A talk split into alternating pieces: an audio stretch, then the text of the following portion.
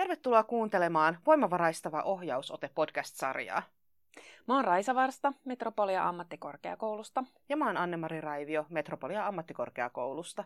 Tässä podcast-sarjassa me jutellaan voimavarakeskeisestä ajattelusta ohjaustyössä. Yksin, kaksin tai vieraidemme kanssa. Tämä podcast-sarja on toteutettu opetushallituksen rahoittamassa täydennyskoulutushankkeessa opetushenkilöstölle. Kiva, kun oot mukana.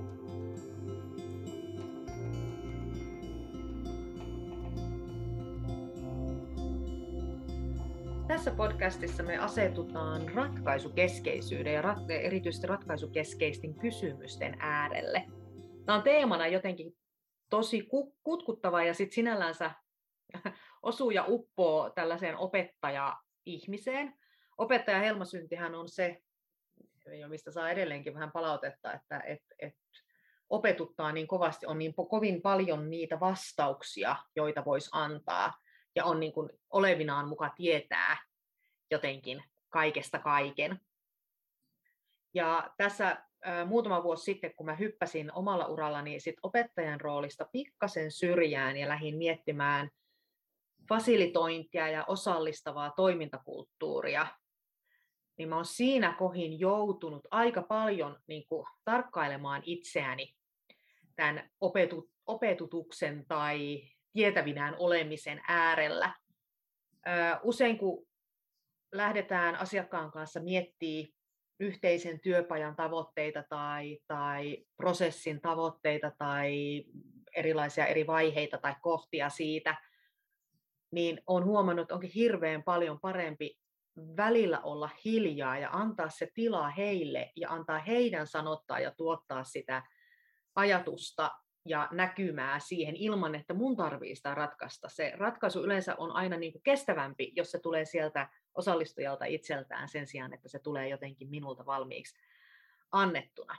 Mutta on ollut hirvittävä jotenkin haastava, haastava ja mä en ollenkaan, ollenkaan osaa sitä vielä. Mä huomaan monissa tilanteissa, että mä jotenkin kiihdytän sinne ratkaisujen tielle ja tietämisen tielle, enkä malttaisi niin kuin pysähtyä ja antaa tilaa sen toisen omalle prosessille.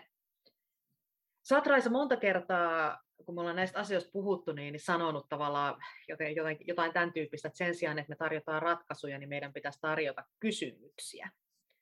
Ja nyt tästä päästään näiden ratkaisukeskeisten kysymysten äärelle, niin miksi tämä on sun mielestä tärkeää tai mitä sä niin täällä tarkoitat? No ensinnäkin niin mä haluaisin tuohon sanoa sulle, mitä sä äsken tuossa kerroit, että, että meidän ihmisen ihmisen mieli on ratkaisevainen ja ratkaisukeskeinen ja varmasti se selittää sitä, että, että me ollaan maapallon herroja ja, ja päästään avaruuteenkin näinä päivinä. Että, että me ollaan vain ratkaisuiden tuottajia ää, niin kuin lajina ja, ja se semmoinen ratkaisevainen mieli kuuluu ihmiseen hyvin vahvasti. Eli, eli mä näen itse, että, että tavallaan kun sen oman mielen pystyy kääntämään niiden ratkaisujen tuottamisajattelusta siihen, että, että pystyisikin seuraa sitä keskustelua tai sitä puhujaa ja siihen antaa tämmöisiä rikastuttavia näkökulmia, laajentavia ja myöskin sit mahdollisesti ratkaisuja herätteleviä kysymyksiä, niin, niin samalla pystyy sitä pään, oman pään sitä mölinää niin pitää aisoissa, että, että se oma ratkaisevainen mieli ikään kuin saa semmoista jonkinlaista tyydytystä siinä, että, että löytää niitä kysymyksiä, jotka auttaa sitä toista eteenpäin. Ja, ja sitten samaan aikaan myöskin se, että, että kun seuraa tarkasti sitä toista tai toisia, sitä tiimiä, joka puhuu, niin, niin usein sitten myöskin ne omaan mieleen pompahtaa niitä hyviä kysymyksiä, jotka auttaa sitä toista eteenpäin. Mutta jotenkin siinä pitää olla avoin ja ymmärtää, että me ollaan semmoisia vähän ratkaisevaisia ihmisiä. Mutta se, se niinku ratkaisukeskeisten kysymysten niinku perusidea on hyvin yksinkertainen, siis avoimet kysymykset. Et kun puhut tästä, niin mitä, mitä kaikkia asioita se sulle tarkoittaa, tai, tai millä kaikilla tavoilla voisit jotain asiaa kuvailla, tai mitä kaikkia ratkaisuja olet tähän asiaan tai ongelmaan jo löytänyt, ää, niin kuin, mitä kaikkea tämä teema sulle merkitsee. Ne on niin hyvin semmoisia avoimia, usein M-sanalla alkavia kysymyksiä. Ja, ja ainoa M-sana, mitä pitää välttää, on miksi-sana, eli tämmöisissä ratkaisukeskeisissä kysymyksissä ei ole tavoitteena koskaan etsiä ketään syyllistä tai ikään kuin pointata, että ootpa toiminut tässä kohtaa eri, erikoisesti, että miksi sä näin teit, vaan, vaan sit sitäkin on hyvä kääntää sillä että no mitä kaikkea sä mietit siinä kohtaa, kun sä teit tämmöisen ratkaisun, niin mitä kaikkea sulla oli siinä kohtaa mielessä, ja mi, mitä sä nyt ehkä tässä tilanteessa, millaisia valintoja tekisit tässä kohtaa.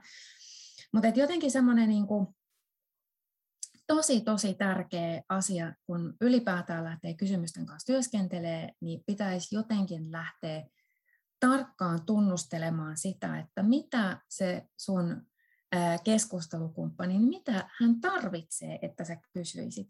Eikä lähteä kysymään sitä, mitä sun omassa mielessä liikkuu. Eli sen oman pään sisäisen dialogin, taas kerran sen tunnistaminen, että mitä kaikkea mun mielessä liikkuu ja, ja sen sopivasti vaientaminen ja, ja, ja, ja, ja palautus siihen, että mitä se, mitä se mun keskustelukumppani tarvitsee, mitä hän tarvitsisi, että mä kysyisin. Jos ei tule mitään kysymystä mieleen, niin ei kannata kysyä yhtään mitään. Voi olla ihan hiljaa, voi pitää välit taukoakin, että vallan olla ihan hiljaa. Ja sekin voi avata toiselle jo paljon uusia ajatuksia, että, että ollaankin hiljaa yhdessä, ollaan yhdessä läsnä.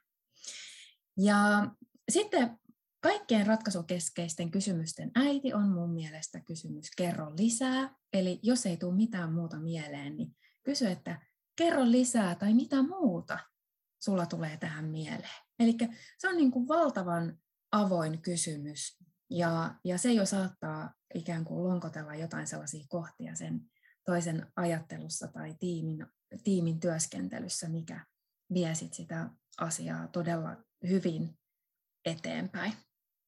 Mutta jotenkin semmoinen niin avointen kysymysten käyttö, joskus on pakko toki käyttää vähän suljetumpia kysymyksiä, että ottaisitko mieluummin tämän tai tuon vaihtoehdon, tai kaikki tietää uhmaikäisten lasten kasvatuksessa kysytään aamulla, että otatko siniset vai punaiset sukat, eikä kysytä, että minkä väriset sukat haluaisit, niin tämän tyyppisten kysymysten käyttö toki joissain tilanteissa on ihan perusteltua, mutta silloinkin on hyvä sit ikään kuin lisätä siihen perään, että et, vai tuleeko sulle jotain muuta mieleen.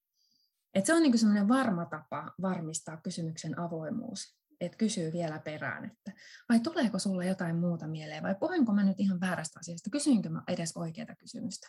Joskus voi kysyä senkin, että no hei, jos saisit nyt tässä minä, niin mitä sä kysyisit sinulta? et, et sä voi joskus sen kysymyksen kysyä sieltä keskustelukumppanilta. Mitä sun mielestä tuntuu, että sulta pitäisi kysyä? Siitä voi tulla aika mielenkiintoisia juttuja hyvin, voisiko sanoa, avoimia kysymyksiä on ne ratkaisukeskeiset kysymykset.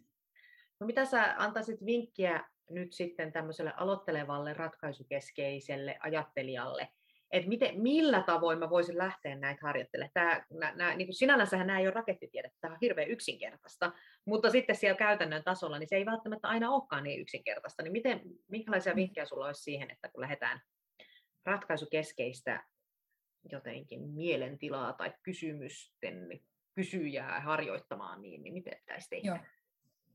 No ensinnäkin niin ratkaisukeskeisen kysymyksen tavoitteena aina on jotenkin palauttaa se asia, vaikka minä olen tässä äänessä nyt tästä sun asiasta ja tästä, mitä sä puhut, niin se aina palautetaan sille puhujalle se asia takaisin. Eli ne aina jotenkin kannattaa miettiä, että miten, miten sen toisen ihmisen saa jälleen kerran virittymään ja, ja miettimään sitä omaa asiaa jollain toisella tavalla ehkä tai näin, mutta aina palautetaan sille toiselle sitä hänen asiaansa, eikä sillä, että sitä niin kuin lähtee omimaan itsellensä ja just etsii niitä ratkaisuja itsestään.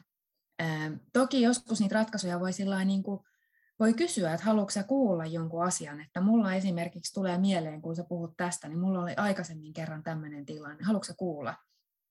Ja jos toinen haluaa kuulla, niin sit sitä voi, voi toki niin kuin lähteä tarina, tarinaan kertoa siitä omaan mieleenkin tulevasta ratkaisusta, mutta siinä mä keskimäärin olisin vähän varovainen, että ettei tuottaisi sieltä omasta sisäisestä dialogista ratkaisuja toiselle, Yksi asia, joka on myös tosi ärsyttävää mun mielestä on se, että, että mulla vaikka kun mä jotain asiaa juttelen, niin mulla sitten mun keskustelukumppani istuu siinä vähän kädet puukkassa ja sillä niin kuin, voisiko sanoa kevyesti irvistellen näyttää siltä ja, ja antaa ymmärtää, että kyllä hänellä olisi tähän ratkaisu, mutta mä tässä oottelen, koska sä keksit sen.